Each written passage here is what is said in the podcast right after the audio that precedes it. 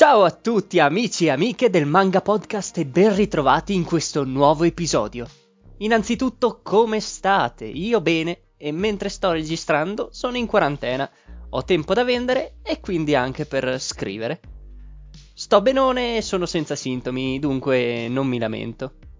Oggi abbiamo una puntata per me molto importante, in quanto l'opera in questione mi ha completamente conquistato, sia emotivamente che visivamente. Ho deciso quindi di fare una puntata spoiler free, in modo da invogliare chi ancora non ha letto l'opera a recuperarla. Ma bando alle ciance e cominciamo. Morire prima di raggiungere lo scopo o vivere a lungo senza comunque giungervi? Che cos'è più doloroso?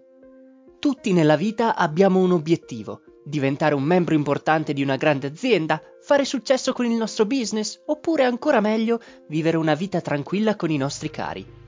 Ogni persona sulla faccia della Terra ha un punto, un traguardo da raggiungere, grande o piccolo che sia.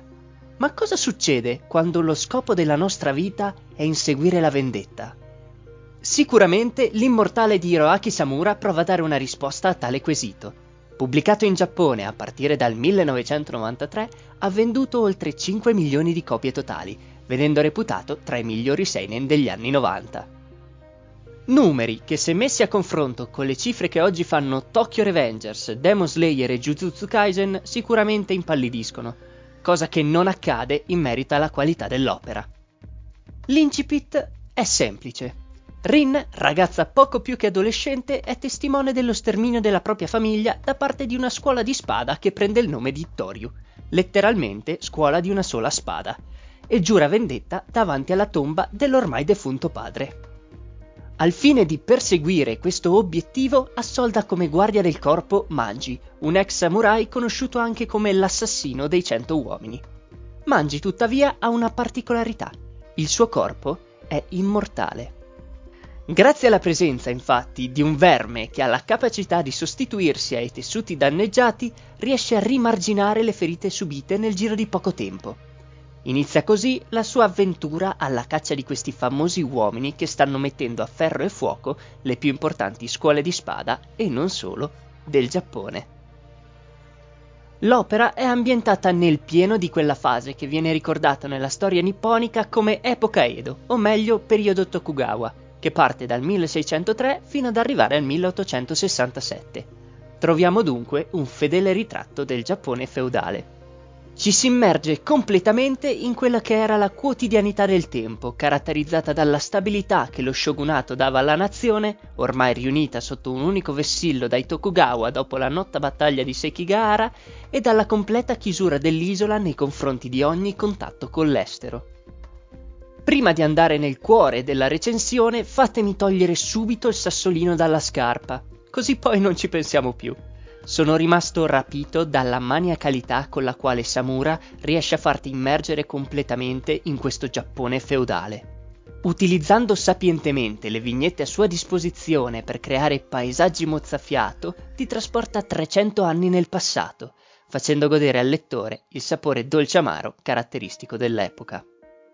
Il disegno grezzo e graffiante impiegato dal maestro mi ha completamente spiazzato. Quello che ad una semplice occhiata pare semplicistico e abbozzato, se guardato con occhio più critico diventa un'opera d'arte. E non è un'esagerazione, basti guardare le tavole disegnate nel primo volume per rappresentare il colpo finale dello scontro. Poesia per gli occhi. Lo stile utilizzato è completamente in linea con il mood della storia, sofisticato ed elegante nelle parti tranquille e tanto frenetico quanto pungente nelle scene d'azione. Non credo di essere la persona più adatta a valutare il disegno di un autore, tuttavia va evidenziato quanto l'estro artistico di Samura influenzi il ritmo della storia. Vediamo angoli di vita quotidiana diventare veri e propri quadri, mentre combattimenti all'ultimo sangue divenire sequenze finemente studiate, pregne di tensione e adrenalina. Lo stesso Masashi Kishimoto rivelerà di aver tappezzato le pareti del suo studio con le tavole dell'immortale, in modo da poter osservare meglio come Hiroaki Samura rappresentasse i combattimenti. E non solo, ha anche preso ispirazione per la creazione di alcuni personaggi. Kakashi e il maestro Iruka, su confessione dell'autore stesso, sono ispirati rispettivamente a Magatsu e Manji, protagonisti appunto dell'Immortale. Giusto per farvi capire come Kishimoto sia un fanboy accanito di Samura. Va bene, parentesi chiusa e iniziamo con la storia. I primi volumi sono particolarmente introduttivi e soprattutto il primo, della nuova edizione formato 2 in 1, risente un po' il fatto che la storia non fosse ancora definita per bene. L'obiettivo di Manji di uccidere mille farabutti per compensare l'uccisione di 100 samurai viene fortunatamente accantonata quasi subito, mettendo in primo piano la vendetta della giovane Rin. I primi combattimenti con gli uomini del Littorio mettono subito in risalto la forza degli avversari. Uno dei punti di forza, infatti, dell'opera è sicuramente la struttura dei combattimenti. Ogni combattente ha uno stile di spada differente, che porta inesorabilmente anche all'utilizzo di armi sempre nuove e imprevedibili. La natura stessa del Littorio è infatti quella di non insegnare uno stile ai propri studenti, anche perché non ne ha, ma di essere un gruppo di specialisti sanguinari dei più disparati modelli di combattimento. Da ciò ne risultano scontri sempre diversi e attentamente studiati, dove la forza fisica passa in secondo piano, lasciando spazio alla strategia. Tuttavia, con strategia non intendo le classiche battaglie psicologiche dove il solo spiegare una mossa occupa interi capitoli. Il tutto è molto più frenetico, le tattiche usate dai samurai sono frutto di tutta l'esperienza maturata sul campo di battaglia, dove se manchi una schivata trovi la morte. Non è insolito, infatti, trovare combattimenti che si risolvono in una manciata di pagine, anche quando entrambi sono spadaccini di livello. Proprio perché un vero combattimento all'ultimo sangue non è un incontro di scherma, si vive o si muore, e quando gli uomini si trovano a tu per tu con la nera mietitrice, ogni schema salta, il superfluo viene eliminato, l'etica e la morale vengono meno, lasciando l'individuo spoglio di tutto tranne che del mero istinto di sopravvivenza. I nostri protagonisti e i relativi antagonisti sono forgiati dalla dura legge del più forte e come tali continueranno a camminare lungo la strada insanguinata che loro stessi hanno deciso di perseguire. Punto forte dell'opera è sicuramente la caratterizzazione dei personaggi. Tralasciando Manji e Rin, che abbiamo modo di approfondire lungo tutti e 15 i volumi, il cast di personaggi secondari è molto ricco e ben strutturato. I nostri protagonisti avranno modo di conoscere ed interagire con variegate personalità diverse. Sadici e violenti sanguinari, assassine e assassini in cerca di vendetta, ligi samurai dello shogunato e medici pazzi, quasi tutti accomunati da una costante, la credibilità. Il maestro Samura definisce ogni carattere enfatizzando la fragilità della natura umana. Disegna dei personaggi reali definendo con accortezza le debolezze emotive che li caratterizzano. Più andiamo avanti nella lettura, maggiore è la confusione causata dalla veridicità dei personaggi. Buoni e cattivi non esistono, il bene è corrotto e il male è onesto.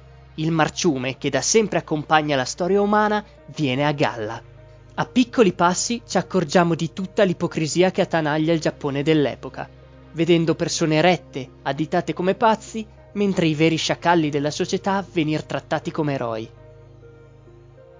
Vorrei soffermarmi un secondo sull'antagonista della storia, il main villain Kagehisa Anotsu, colui che ha privato Rin della sua famiglia, spingendo la ragazza ad iniziare quel viaggio che mai si sarebbe immaginata di intraprendere. Anotsu è sicuramente il personaggio più affascinante e carismatico dell'opera. Sveglio e talentuoso, nonostante la giovane età, riesce a tenere unito quel gruppo di canaglie attaccabrighe che prende il nome di Toriu. Freddo e razionale quanto sentimentale e sensibile, un mix perfetto che difficilmente non fa breccia nel cuore del lettore. Mi risulta difficile parlarne senza fare spoiler, quindi voglio solo dirvi che vi rimarrà sicuramente impresso. Durante i 15 volumi della nuova edizione della Panini, il manga ha certamente i suoi alti e bassi. Nessuna opera è perfetta e tante volte ti affezioni proprio a quei piccoli difetti sparsi qua e là fra le pagine. Nella parte centrale ci troviamo di fronte a un brusco rallentamento del flusso narrativo. Il tema principale viene messo momentaneamente da parte e per chi smania dalla voglia di leggere il finale potrebbe risultare poco interessante.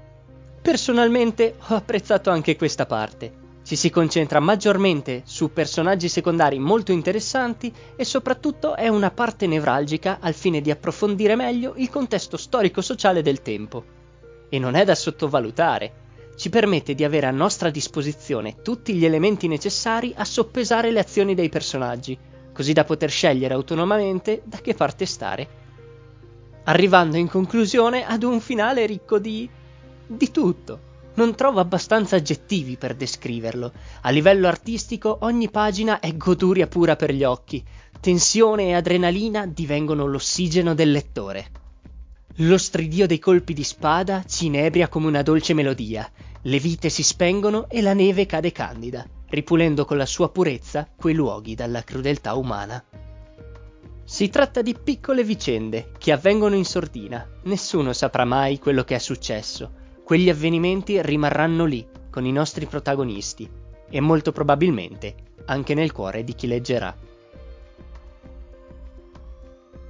In sostanza, L'Immortale è una lettura d'obbligo per chi come me è stato catturato dal fascino dei samurai.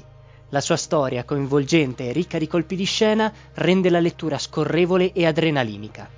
I disegni sono solo la ciliegina sulla torta di un'opera senza età.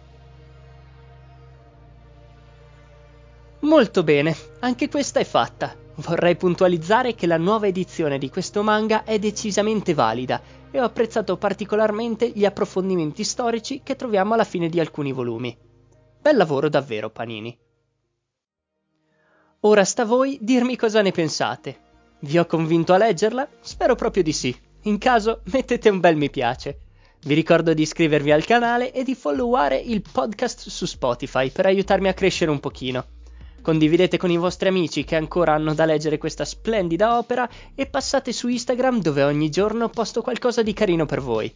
Da Manga Podcast è tutto e ciao!